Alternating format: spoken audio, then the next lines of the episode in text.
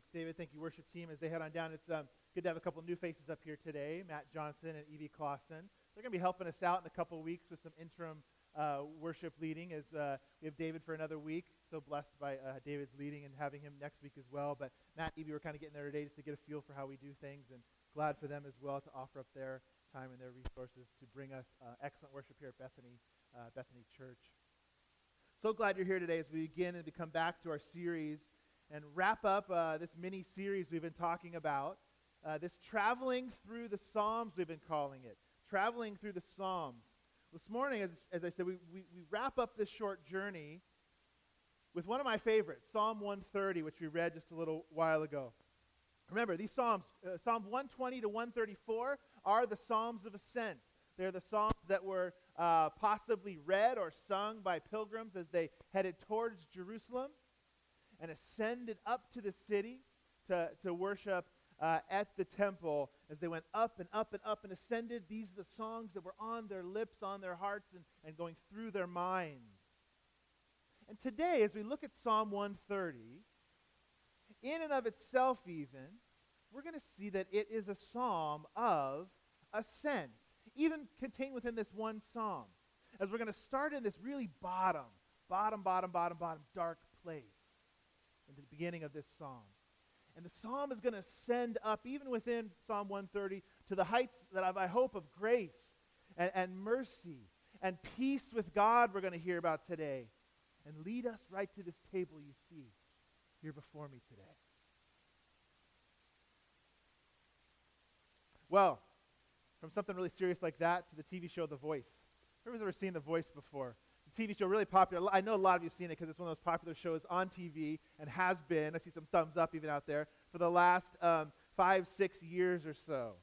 Millions tune in every week, right, to watch these timid, these hopeful contestants stand before critical judges who are watching or who are listening, actually, uh, listening to them sing and perform, not to mention, as I said, the millions of people watching on TV as they sing out with their voice, seeking approval, seeking applause, seeking recognition, maybe fame, a host of reasons you, I, you would go on a show like that. I don't know why, but there's a host of reasons. You'd put yourself through that. Standing there alone on that stage with their only their voice, their voice, waiting and asking as they sing, do I do I measure up? Do I measure up to what these judges are hoping for? And millions of us watch, asking as we watched as well, do they measure up? We ask the same question. What will the judges say? Will they be approved? Will they be absolutely dismissed off the stage? It's kind of a metaphor for the human life in a fallen, sinful world the need to matter, the need to seek approval, the need to, to, to, measure up. We stand sometimes there feeling inadequate, as if there were judges with their backs turned to us, wondering what will they say, what will we hear, what will we, that we face when they turn around finally? Will they love my voice? It's a picture even too of kind of Judgment Day. The singers stand there, isn't it? It's a metaphor for our psalm today as well and the human condition. You know the human condition. One of striving for significance, for meaning, for security. You know those feelings. They're in your heart too. You ever ask yourself the question or hear that voice in your head do, do I measure up? Do I measure up? This morning we're going to look to the psalmist as he uses his voice. His voice to find mercy, to find security in the only place, the only place now, and from the only one it can be found. And we're going to hear three voices, three answers to find the answer to that question. Each one of us is going to help us ascend in hope, in joy, and finally in assurance today. And I hope and I pray in the worship of Jesus Christ. That's our ultimate goal this morning a life of transformation. So, grab your outline. Do you have it? Hopefully, you got it open there to look at. We're going to li- listen to three voices today to help those of you who like to take notes as we learn. Hopefully, you've got your text open as well to Psalm 130, the life giving, living word of God today as we hear the first voice. As I said, it's a dark one. It's a dark one. The voice of despair. It's the one from the pit. It's the one from the valley. Maybe it feels like your voice today. The voice of despair. The voice of despair.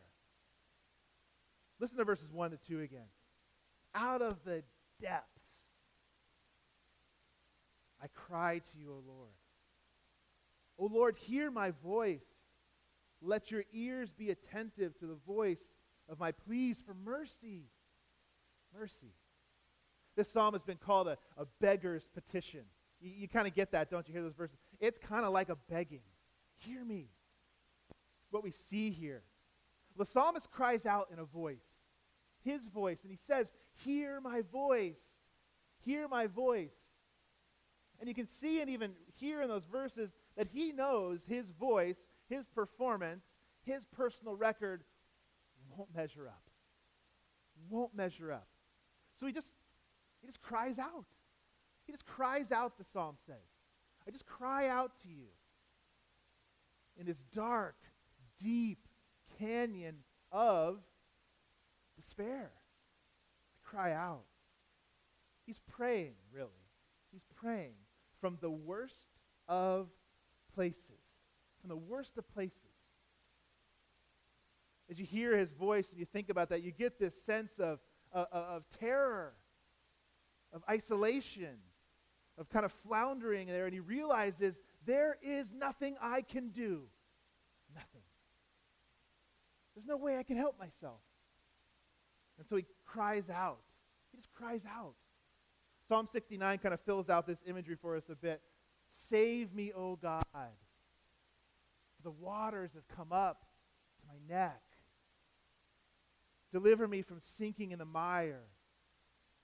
Let me be delivered from my enemies and from the deep waters.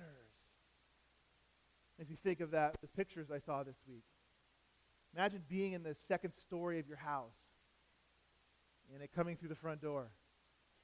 Well, I better get upstairs. And all of a sudden, it's a little higher. You better stay upstairs, higher. Finding yourself trapped on your second story with water completely engulfing your bottom floor. Uh, that's a place of despair, isn't it? You can get that sense from that word. The rising waters. The rising waters. Sound like a great place to be. The depths is what Psalm 130 calls it. The depths. He is really, wherever he's at, whatever was going on during this writing, he is in the lowest of low places. How many of you have been there? Maybe right now. You're like, that's me today. That is me today. I have a voice of despair today. There are times when I've gotten to those places. We have them. Life is peak. It's it really it is a series of peaks and valleys, isn't it? You live long enough, long enough, you will hit many valleys the longer you live, but peaks too. There's times in some of those low places, dark places, the depths, and I've allowed where I've done this. I've allowed my the circumstances itself or the emotions of that situation or maybe the lies that the enemy wants to tell me in those darkest moments where we are most vulnerable. God doesn't want to hear you right now. He doesn't want to hear from me right now. In this place, with what I've done and where I've come from and who I am, and with the lack of hope I even have right now, He doesn't want to hear me. And I've told myself that. You've messed up too much. You know what, Jeff? You got to pull yourself up a little bit. Kind of clean up your act, get a few uh, successes under your belt, right? Then, you know, then you can start to kind of reestablish that relationship. Then you can start to reestablish that communication with God. Have you been there? Yeah. It's like the faces on those shows, like The Voice or those other performance kind of based reality shows, when they finally hear their verdict, it's not a good one the crushing weight of all that inadequacy, all those hopes and dreams, and everything that they had resting on this one opportunity falls down on them, and their biggest fears have been realized, and they walk off the stage, sometimes head in hand, crying, sinking kind of into even deeper into the depths. Not here. Not here. The psalmist never stopped praying, even in the darkest depths. The deeper he sank, what does he do? He prays. He prays from the pit. You can't sink deeper to get out of the depths, but you can pray to rise up again, to come out of it. And that's what he does. He never ceased praying. He never stopped. The darker it got, the more he prayed. When we are in the depths, you and I, life's trough or valley, that is the very place where courageous faith says, like the psalmist here, I cry out to you. Hear me. Listen to me. Give me mercy. It's from those places that a courageous faith steps forward and says, I know I'm in a dark place. I know I've messed up, but I'm not heard on my own merit. I'm heard on Christ's merit. And so you pray out, out of the depths. And some of you know that even those deep places can bring about some of the deepest, most heartfelt, devoted prayers. Don't we know that? Sometimes we go to those places, our prayer life is richer than it's ever been, and that's good. That's what we need. Prayers that say, like the psalmist, if you hear me, that's enough. I, I just need you to hear me. I just need you to hear me. And that's what God promises. He will hear you. He always hears you. That's what he promises. I'll hear you. Imagine now this one. Imagine though if he if he promised to hear and always answer the way we wanted. Even yeah, right, some of you giggling. Even from the depths. Right? I mean, that's what I want, though. And isn't what you want when you're in those hard places? Just, just give me what I want, God. Hear me, but also give me what I want. But actually, it's kind of a mercy. Because that would be like placing the weight of God on our own shoulders. If every prayer was answered the way we want, way too much pressure. Excruciating pressure. Way too much responsibility on our shoulders. And it would bring anxiety, overwhelming, probably even helplessness. Everything I say would be answered. Too much pressure to always pray right. The psalmist just cries out, Hear me. Hear me. Hear me. He hears our desires. What the psalmist is saying, that's enough. That is enough. That he hears, that he even hears. To trust him and cry out the desires of our heart. He hears. And he will answer, won't he? He will answer. It may not always look like the way we hope or think, but his answer, if he is God, if he is in control, if he loves us and sovereign over all things, will be his best answer, will be our best answer. But the reality here for the psalmist in this depth, it's co- sort of a unique one. It's a specific one. The reality for him here, he is sensing and experiencing the deep grip of sin. That's what's going on here. The deep grip of sin, the deep effects of sin on his life. How do we know that? What does he cry?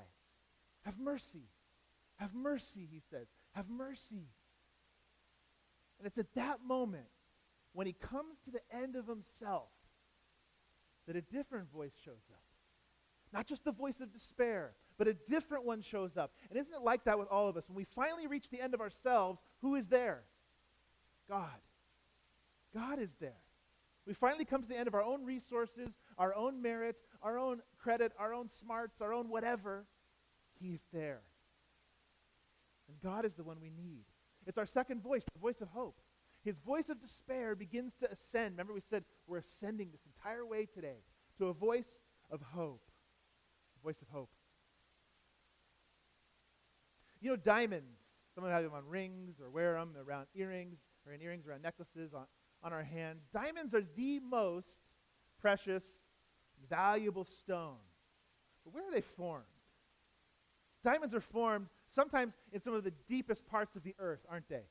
Way deep down in the earth, where there's a lot of pressure and, and a lot of, a lot of weight and the overlaying of rock bearing down so that the combination of that high temperature and high pressure was the very thing necessary to grow a diamond, something beautiful, something valuable, something, something cherished. Isn't it possible that in those depths, in those valleys, in those moments, you and I have been cast into those depths to find the deep diamond of forgiveness, the deep diamond of Christ. As we come to the end of ourselves, the pressure and the weight and the bearing down, it somehow changes us and transforms us to look away from us and to God. That's what it does. That's what's happening to the psalmist here. And it's where he finds God himself. And all of a sudden, the voice turns from despair to hope. To hope. Because we realize that God is doing something. We may not even know in the middle of it, right? You might not know what he's doing, but he's doing something because I'm crying out to him. He's, he's at work. Look at verses 3 through 6 with me. If you, O Lord, should mark iniquities, O Lord, who could stand? But with you there is forgiveness that you may be feared. I wait for the Lord. My soul waits, and in his word I hope. My soul waits for the Lord more than watchmen for the morning, more than watchmen for the morning. You know, you hear that verse 3 there as I just read. If you marked iniquities, who could stand? You might say, well, that doesn't sound very hopeful. If you could mark iniquities, Lord, if you did, who, who would stand? If you would mark our sin, who could stand? He's under the weight of his sin there, isn't he? He's under the weight of it. He's speaking really of the final judgment day there. That final judgment day.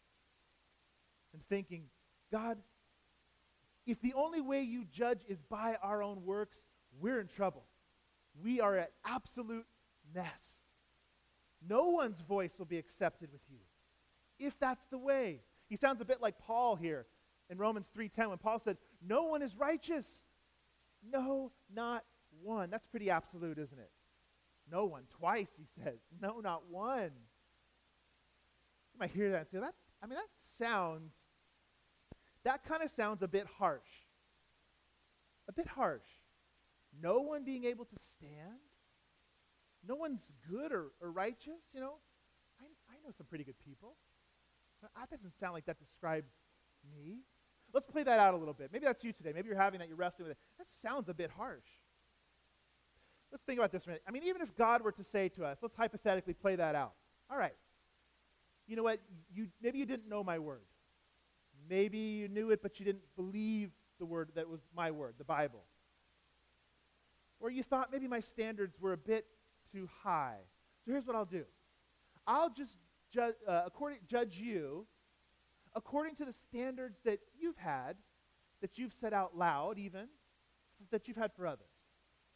So I won't even judge you to my standards. I'll just judge you according to what you have said about others, the way you expect them to live, that you've said, and all of a sudden you realize there was a tape recorder around your neck that's been going for all of your life, right? Or I guess a digital recorder nowadays, the little tiny thing, right? Hanging around your neck. And God said, let's take that, let's, let's play it back, and I'll just hold you accountable for the standards that you had for others, not even mine. Who could stand? Who could stand? Which one of us? And then comes probably the most beautiful word in the entire Bible. But, tiny word, isn't it? But, think about that for a minute.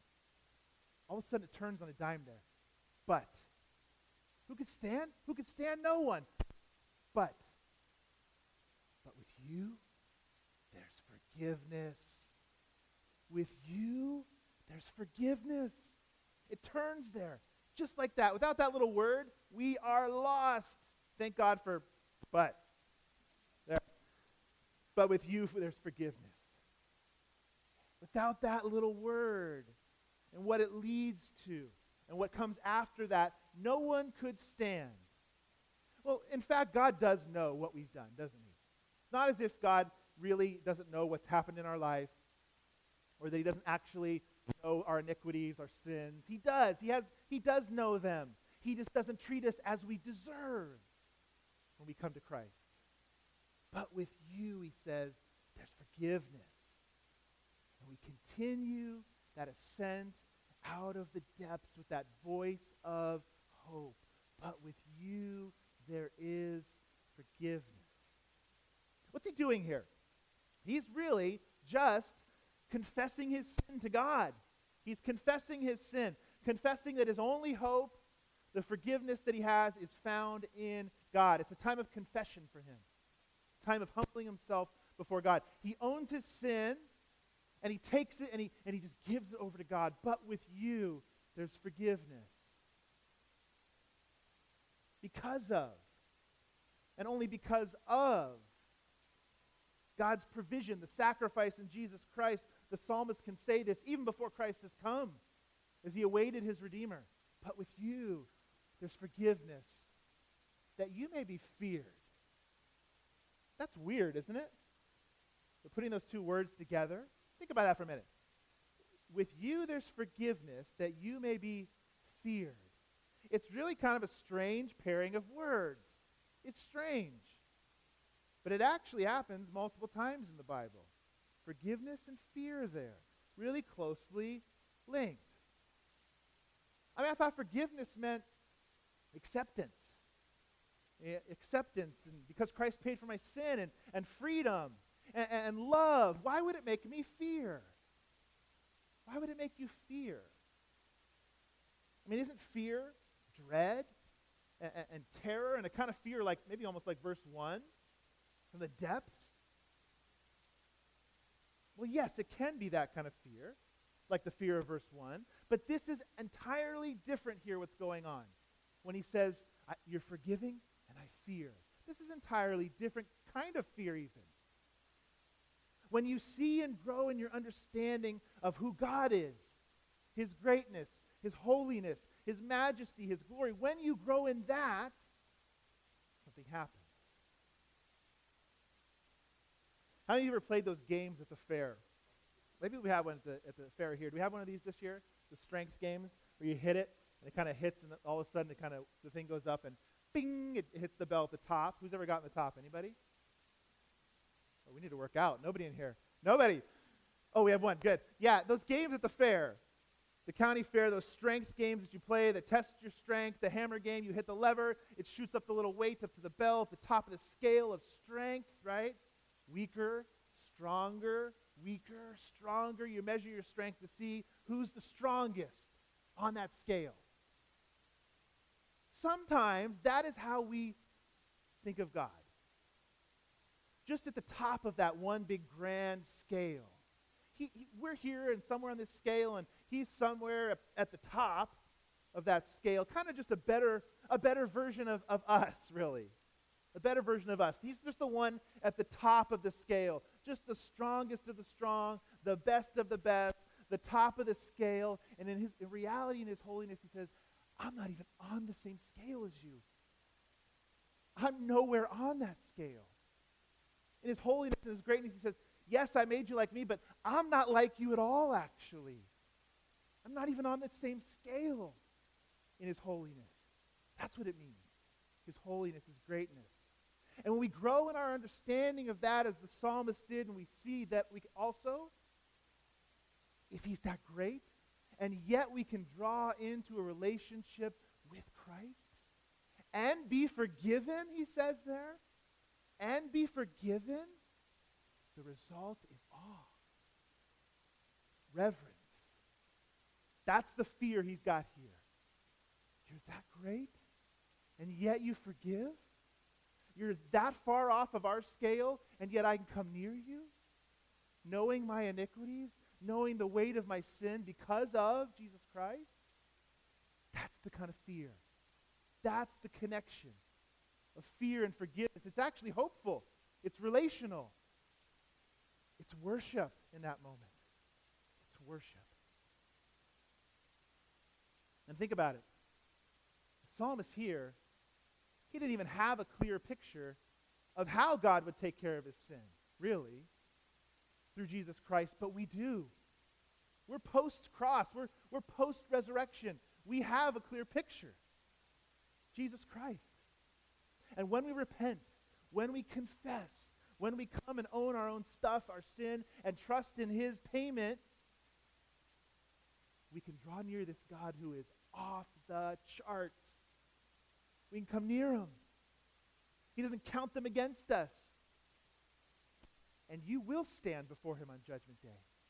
But you'll stay standing, basked in the glory of Christ, in his work, in fear, in awe, and reverence, but a fear that's full of sonship, daughtership, Father before us. You will stand. You'll stay. You won't be dismissed. You'll stay. Psalmist could not have known Jesus yet, but he had a faith and a forgiving, loving, gracious God, and he knew it from God's word. Take a look at Psalm 32:1 that was quoted in Romans 4:7. Blessed is those, is the one whose transgression is forgiven, whose sin is, is, is covered. So he knew that. He knew in some way his sin would be forgiven, his sin would be covered. Even all the way back in Exodus, God says, I'm a gracious God, a forgiving God, slow to anger, abounding in steadfast love, forgiving iniquities. He said it there too. It's always been God's primary, put himself forward, forgiving, loving God. And so he hoped in the Word. And he waited for the Lord. He waited to be, to be lifted out of that pit. He waited for his Redeemer to come. Like we're kind of waiting for him to come too, again, to come back to earth for a second time. And isn't that what a true understanding of God's holiness and our forgiveness causes us to do is to patiently, hopefully wait. Because we know he's got us. The timing might not look like our timing. The answer might not look like the answer you want, but we patiently wait. Whether it's for God to change our circumstances in that pit, or for Him to come back and fully, finally redeem us. That's how the gospel works. That's gospel centered thinking. That's gospel centered theology. We patiently wait. We patiently bear with the offenses of others. We patiently extend forgiveness when somebody wrongs us because we've been forgiven of so much. That's how the gospel works. Maybe your spouse this week said something unintentionally or maybe more likely intentionally, right? We were there too. We had moments, even this week, we stepped on each other's toes or said something hurtful, and you're bitter. You just want to hold on to that grudge, and you just won't forgive. It's when you go, but with you there's forgiveness. It softens your heart to the other. But with you there's forgiveness. I mean, I work so hard on that project at work. And that always happens. I, am the one that does the work, and so and so gets the credit, and my boss never even sees it, never knows. I'm never working that hard again. I'm just not going to do it. But with you, there is forgiveness. Or how dare she say that to me? we're never inviting her again to, to, to Bible study, to dinner, to coffee, whatever it is. But with you, there is forgiveness. That's how the gospel works. How it transforms us right from the inside out. And isn't that the best kind? From the inside out. It's the voice of hope, the voice of the gospel, the hope of forgiveness here, calling us out of ourselves, out of ourselves to forgiveness, to God's great forgiveness of us. That's that verse turns. But with you. Or as a church, Bethany, think for a moment. Think about this. We have this to offer to the world. But with you, there's forgiveness. We have this to offer to the world. It's much grander than all the fame a voice stage can give anybody. But with you, there's, there's forgiveness. I want to be a place, I know you do too, to be a place that offers that, that celebrates that, that shouts together, Bethany Church, with one voice, but with you, right? We can do that together. If we believe it individually, we can do it together, but with you comes forgiveness, which means hope, which means trust, which means patient waiting, even what looks like sometimes the darkness of night, we wait like those watchmen because they know what's coming. What's coming? The dawn. The dawn is coming. The watchman knows. The voice of despair here turns into the voice of hope, finally to the voice of assurance here for our final voice today. The voice of assurance. Think of how the psalm started. And then hear these words, verses 7 and 8. O Israel, hope in the Lord. For with the Lord there's steadfast love, and with him is plentiful redemption, and he will redeem Israel from all his iniquities. What a fantastic closing. When it started in this pit of despair, even. The diamond's been found there in the deep, hasn't it? The diamond has been found in the deep. And the voice now that was in the, the bottom of the pit is standing on the top of the hills singing out Hope in God, plentiful redemption. He will redeem from the top of the hills, from the bottom of the pit. Hope and mercy because I love that phrase there plentiful redemption. I don't want just a little redemption. How about you? A little? How about a quarter? How about half? How about three quarters? No, I want all. And that's what he's saying. Plentiful redemption there. Save me all, God. Save me all, not just my past, not just my present, but past, present, future, and everything in between, right? Plentiful redemption, he says.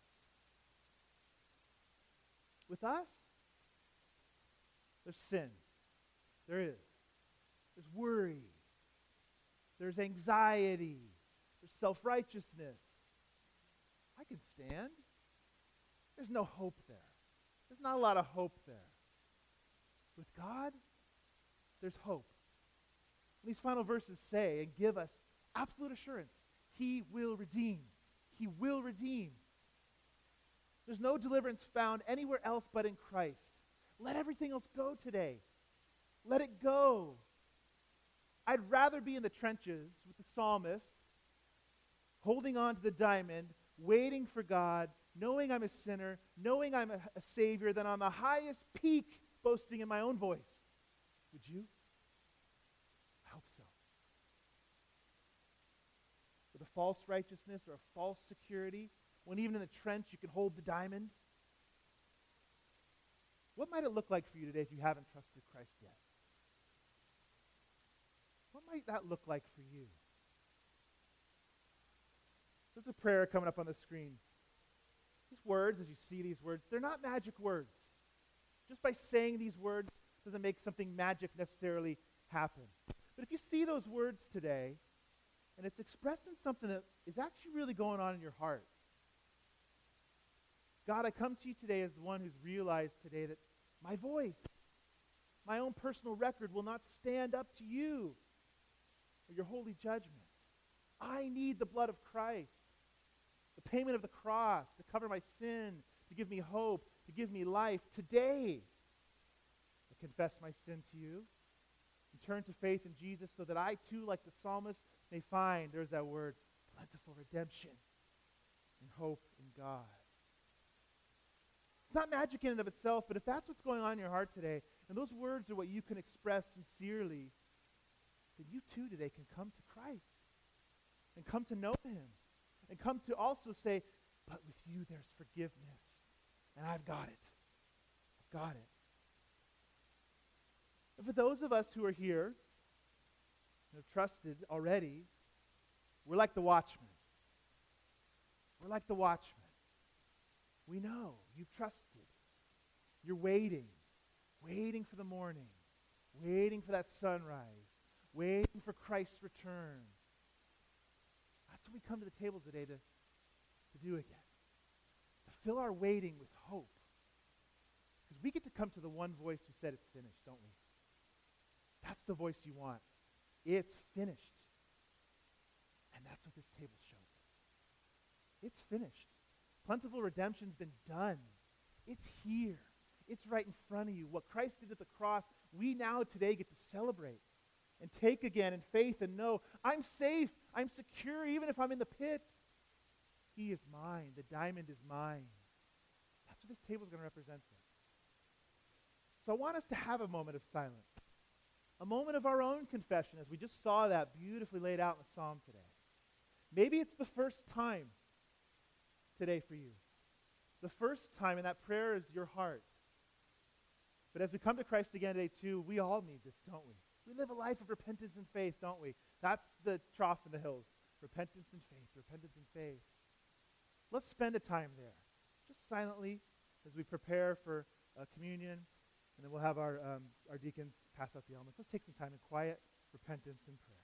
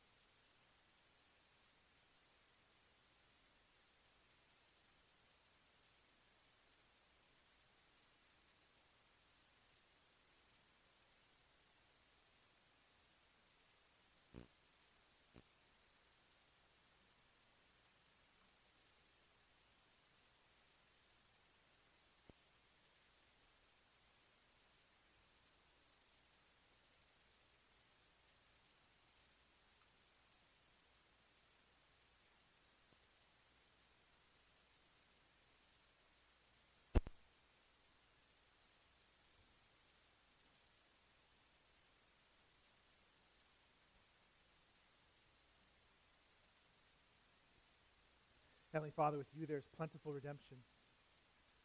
With you there is forgiveness to be found. With you there is mercy. And so, God, we come to this table today embracing by faith again the, the work of Jesus Christ, his work on the cross, Lord. Give us fresh faith today. Give us eyes to see that we wait the dawn that is certain, that is sure because of his resurrection.